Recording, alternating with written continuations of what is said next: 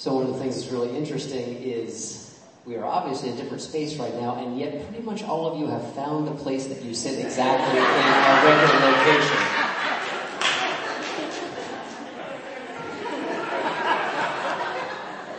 Sometimes habit is a good thing. And what I can say even more than that is that the best things in life are movable feasts. And Wellsprings is a movable feast. So two decades ago, I was writing a final paper for my Hebrew Bible class in seminary. And it was kind of one of the summing up papers, answering the question, what did you most learn in this class? Now, most of my fellow students were from Christian traditions, which means they have a different relationship with the Bible than we do as Unitarian Universalists. It's more core, it's more central, it is the sole and final authority, whereas for us, it has a vote, a voice, not a veto. I'd like to say at our best as Unitarian Universalists, we take the Bible seriously, but never literally.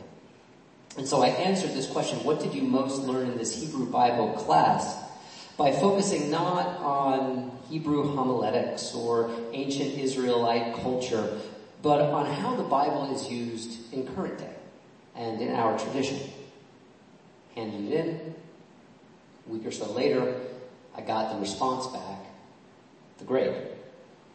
Reading my professor's words, I can't say this reflects anything learned in this class.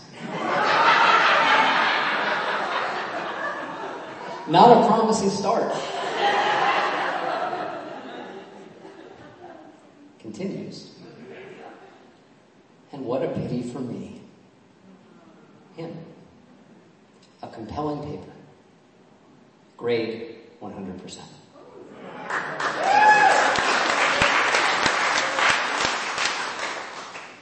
That still feels good after all these years. So thanks. What I wrote about was the quote in the book of Micah, one of the prophets. Micah six, eight. And what does the Lord require of you? To do justice and to love, sometimes as mercy or kindness, and to walk humbly with your God. It is a very Unitarian Universalist way to approach Scripture. It's not about doctrine. It's about character. It's about practice. Not orthodoxy. It's about relationship, not ritual. And it was this quote that most reminded me of the subject of today's Spirit Flix movie. Mister Rogers. Won't you be my neighbor? Now, I gotta tell you, when I heard this movie was coming out, I was excited, but I also had a lot of trepidation. Like, is this gonna be an expose? Are we gonna find out that personally he was a complete S O B? We were gonna get all the dirt on Mister Rogers, and one of the very core foundations of my Generation X nineteen seventies, early nineteen eighties childhood was just gonna completely crumble. But no, this movie did not disappoint. He is still, and perhaps even more now than then, a resilience booster in a time in which strength so often poses as cruelty and the capacity to make other people afraid. If you saw the documentary, there's a moment in the beginning when Fred Rogers is sitting at a piano. He was an accomplished pianist. And he's talking using a musical metaphor about what his work with children was all about. He says, my role, what I was doing, was about helping children work through the difficult modulations of life. The things that interrupt us on our life's path that hurt. It's a regular, even joke they return to throughout this entire movie, that this was the most low-tech, even for the late sixties and early seventies, circumstance that they could have for a children's program whatsoever. And they had none of the trappings, none of the jokes, none of the other things that made for popular children's television at the time.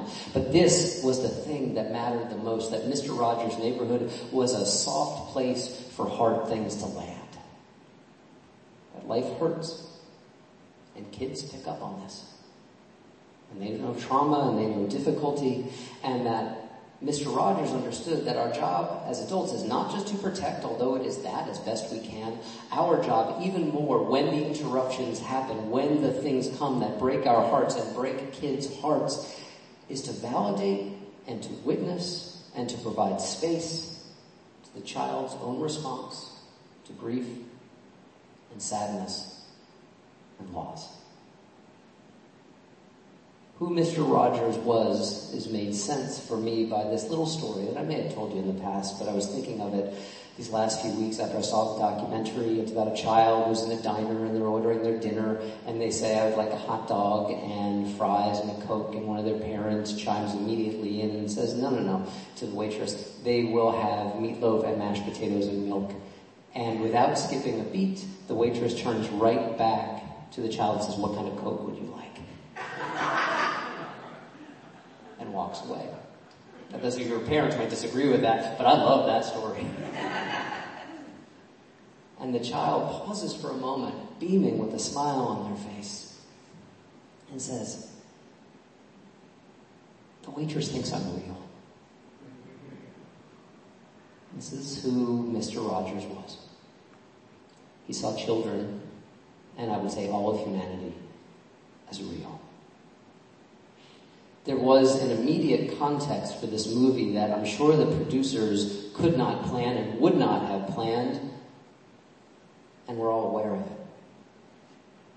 It is this administration's cruel and intentionally cruel and inhumane policy of separating children from families at the southwestern border, people who are migrating here to America for a number of reasons. And because of this, so many of us are aware of this language, this reality of adverse childhood experiences and childhood trauma and how it interrupts the development, the normal, natural development that our tradition says everyone has a right to and everyone has the capacity to be able to grow. You can't see this movie without thinking about that and understanding how antithetical those two worldviews are, those two perspectives are. And for so many of us, including those of us here at Wellsprings, over this last, what has now been, what seems like four weeks, eight weeks, seems like it's been going on for a long time. We've met this cruel and inhumane policy with our own heartbreak and our own righteous, soulful anger, and with action. Trying to hold together this tension between hoping we can change and also recognizing that the damage that has been done to these children might never heal. That is not an excuse for inaction, and it is reality. And so many of us, a number of weeks ago, and I know it also happened a couple weeks as well too, were on the steps of the Westchester Courthouse. I remember seeing some of you there in the crowd that night, and a big rainstorm came through, and then after the rainstorm, behold, a rainbow in the sky. And I was just like you if you were there. That felt so promising, but I caught myself, you know what? I'm getting caught up in the symbolism. You can't rush to a rainbow too quickly. Especially the more social power that we have, it means that sometimes we will rush to the happy ending or believing that happy endings are inevitable. But the truth is, for the families and the kids who've been separated, we cannot say any happy ending is inevitable. And so faithfulness to them, seeing their realness, is about setting aside our own hope that a happy ending will come about and working to make at least more happy endings occur as a possibility. It's been brought to light for me by two things I've been watching on Netflix recently. One of which I've talked with you about, probably to the point that you're sick of it already, but if you've seen the show, you're probably not sick of it at all because it's amazing. It's the new Queer Eye. Five, my five favorite social workers on television right now. And one of them, Karamo, second from the right, actually is a social worker. I don't know if you knew that. I love these stories because as the update to the original Queer Eye for the Straight Guy, it's no longer just for the straight guy. And the stories of these five men, their own heartbreaks, their own development, their own growth through this life are all included in these stories, and it is amazing. And still, it's reality T V. get to the end of the forty-eight, fifty-two minutes, whatever it is, and it all is just kind of tied up real neatly and real nice. And ooh, transformation, yum. But transformation so often does not happen in a way that is so neat and tidy. And so another thing I watched recently on Netflix, that whether you have Netflix or not, if you don't, find someone who does. And watch Hannah Gadsby's Nanette. If you haven't heard about it before, you're hearing about it now. This is a comedian special, which Netflix has many, many of. But with a total new awareness. Hannah Gadsby's really good at telling jokes. And she says, as a woman, as a lesbian, as someone who has been targeted for violence and has been a victim of violence and has been put out at times by her own family, she says that she is tired of making self-deprecating jokes that stunt her own humanity. She has made laughter out of her own life, and she's been successful doing it. But she is tired of making pain palatable for consumption as a cheap grace. And so she says to her audience, and she says particularly to people like me, white, straight guys, I'm not going to give you an easy punchline. I'm not going to give you an easy way out. I'm not going to relieve the tension you might feel of hearing my story. And instead she offers something so much better. See me. Hear my story. Join in my story. And then, maybe for the first time, we'll have the opportunity for real grace together. Real relationship. It's like if you take all the realness, all the rawness, all the amazingness, and for Renee Brown, and you reduced it into a concentrated sixty-eight minutes, I think it was, of a comedy special that's not at all a comedy special, you would have Nanette. It's like we interrupt this previously scheduled comedy special to bring you a real, raw life. And it is amazing.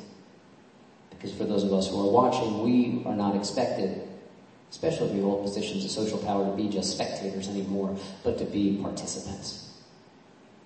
This is the deepest hope there is, to be real participants in each other's lives, not just spectators.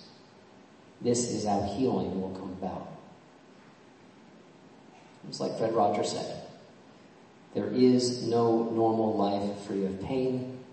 It's the wrestling with our problems. Individually, collectively, it's the wrestling with our problems that is the impetus for our growth. And the documentary lets you know in his own story that he was a sickly boy. He was bullied, and he was lonely, and he never forgot that. He didn't look too quickly to the end of the rainbow and said, oh, it turned out great for me. He remembered what it was like to be marginalized. He remembered his own loneliness, and so he made a bridge out of that loneliness towards other people, and through that created a place in which the hard things in this life, the interruptions, could land, and people could find a place to belong even at our most painful. This is one of the great paradoxes that I love about Fred Rogers, is that he was so fastidious, even kind of fussy, but he made such profound space for the messy things. His show talked about death and divorce and war and racism, and he was willing to interrupt the default status quo of not noticing or saying, oh, their kids, they'll just get over it in time, of not witnessing or diminishing or wanting quick resolution. And instead, he met those places in his kid's life and also in my life, by the way, with justice, mercy, and kindness. Some of you know this picture. I think I've even preached on this picture in the past. This is Officer Clemens, François Clemens. This picture, some of you may know, occurred in the context of something Mister Rogers was quite aware of, and many people alive at the time were aware of, hopefully caring about, but some people not at all. An image from the news of a black family trying to integrate a formerly restricted pool and having the manager of that pool dump caustic, poisonous chemicals into that pool while that African-American family was swimming in it. This is the context in which Mister Rogers asked Officer François Clemens, the actor playing him, "Come join me in this pool. Let us be together here." This is what quiet radicalism looks like, and holding up a different hope for humanity. And by the way, the movie doesn't let him off the hook for all the ways in which he was a product of his time. The real Francois Clemens, not the officer, the actor, was a gay man. And a gay man who was deeply closeted during the nineteen seventies. It got back to Fred Rogers at one point that Francois Clemens was seen at a gay bar in downtown Pittsburgh. And Mister Rogers gave him a choice which wasn't a choice at all. Either don't do quote-unquote bad, essentially be yourself, or lose your space on the shelf. Mister Rogers wasn't perfect. He wasn't a saint. He was limited in the way so many of us are limited. And in time, Mister Rogers asked for Francois Clemens' forgiveness. And they had a decade-long friendship. This was the magic of the neighborhood. That it was a safe space for unsafe things. Like all good neighborhoods, it had boundaries. It was not everything goes. But it was this promise. When the painful interruptions happen, as is inevitable in all of our lives, rather than closing down or hardening our hearts, even while we're maintaining appropriate healthy boundaries, will we choose kindness over cruelty? Will we interrupt that causal logic that so often takes root in so many lives of hurt people, hurt people? Can we interrupt that with kindness and mercy and love? And so we can practice here today how it is to sit with interruption. It's our own small-scale interruption as the people of Wellsprings. When I left for Ireland a few weeks back, I didn't think that when I returned to the pulpit, it would be here. And so we obviously thank you from the depth of our hearts, the people of M L U C and to this congregation, for offering us such neighborliness. I can guarantee you that I'm feeling what you're feeling. Maybe not in exactly the same measure, but I've touched it in the last five, six days since I've been back. Fear, uncertainty, anger, how it is to sit in that place as our worship leader who was our preacher last week, Chris Chappelle, when he talked about what it is to not know yet. What I can say with complete transparency and integrity is that right now our relationship with the school is unresolved. We don't know. That doesn't feel good for me. And in the midst of what doesn't feel good, and we all practice that honesty, being with each other. Because truthfully, this is what I came back home to. Not just the uncertainty, and not just the unknowing, and not just all those difficult feelings, but what I've come back home to as I've made sense of the ten dizzying days that I was out of the country and what was happening here with all of you, is that we have what matters. The joke about the movable feast was not a joke. The trust, the willingness to work together, the willingness to be vulnerable, the willingness to be with this uncertainty in helpful, skillful ways, justly, kindly, humbly. This is what will matter in time to come. I would say whatever the resolution is, it is the only thing that will matter. Because that travels with us wherever we are. Here, at the school, anywhere. is so consistent with one of our core beliefs at Wellsprings. Just, just as the caterpillar contains the seed of the butterfly yet to be, we all contain the seeds for new life within each and every one of us. But of course, you know, if we really pay attention and use that not just as a metaphor, but the reality of the caterpillar into the chrysalis becoming the butterfly, it is not, I can't snap at this hand, sorry. It is not Miracle-Gro. It's not instantaneous. Kind of like how this comic put it, that I love. Dude, I don't think you were in your cocoon long enough. Ugh, it was just so boring in there. Little guy can't quite understand that sometimes it's just necessary to sit with the interruptions. When our life course veers off and we wish it would not have done so, and yet this is absolutely the truth of who we are right now in this moment. Can we stay in those unsafe places with the safety of our integrity, our decency, our love, and our kindness? These things are true refuge. Premature maturity is not real maturity. We cannot rush the rainbow. But we can trust that unfolding together, allow it to deepen us, connect us, in this way, and it's profoundly important, with everyone else who in much more large-scale ways knows fear and uncertainty. We can draw ourselves closer to love by opening our hearts for what this time means for us.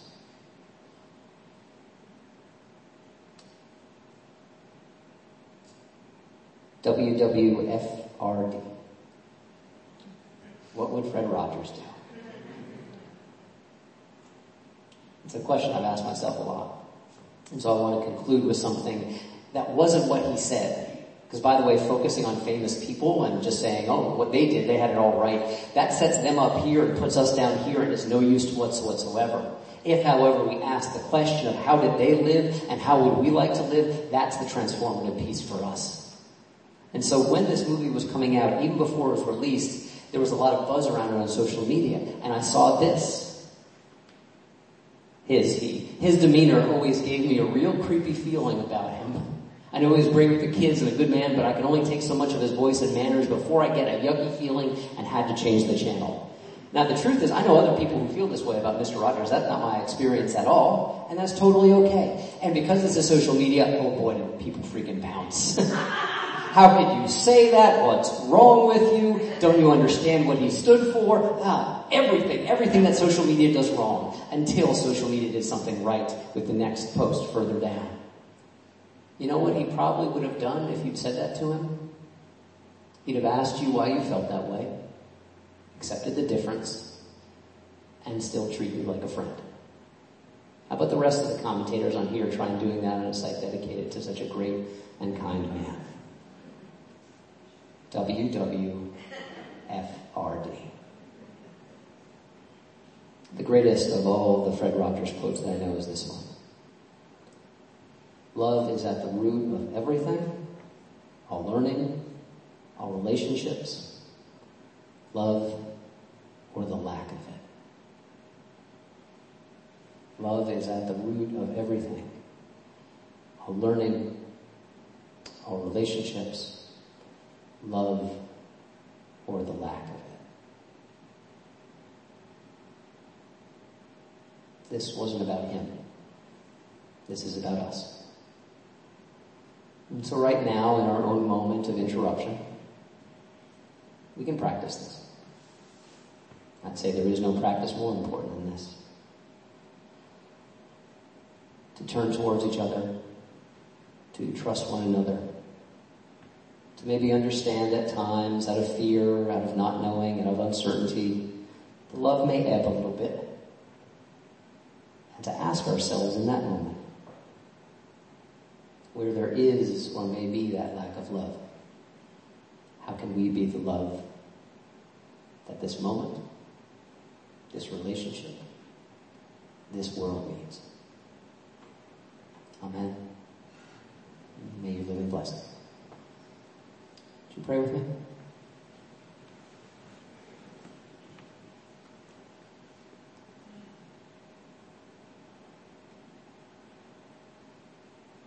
breathing in and breathing out. Noticing what it is like right now to stand on this ground or sit on this ground of this moment, this reality. Breathing in and breathing out this spirit that connects us with all life, that connects us with our heroes and our villains, that connects us most profoundly with ourselves and the lives that we would hope to lead. At those moments in which our life course is interrupted, in which things veer off the map, this is when our capacity to draw new maps, to cultivate and create a land and a way of loving that bonds us closely to one another, holds the spaces between us while still in boundaried ways, allowing those spaces to be spaces, and contributes to the healing of this sometimes very broken, very hurting world.